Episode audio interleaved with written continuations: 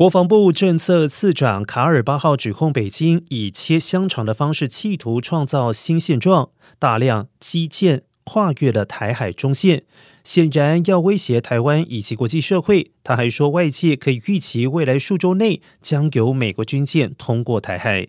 卡尔重申，美国有一中政策，但在台湾关系法之下，也有提供台湾自我防卫能力的承诺。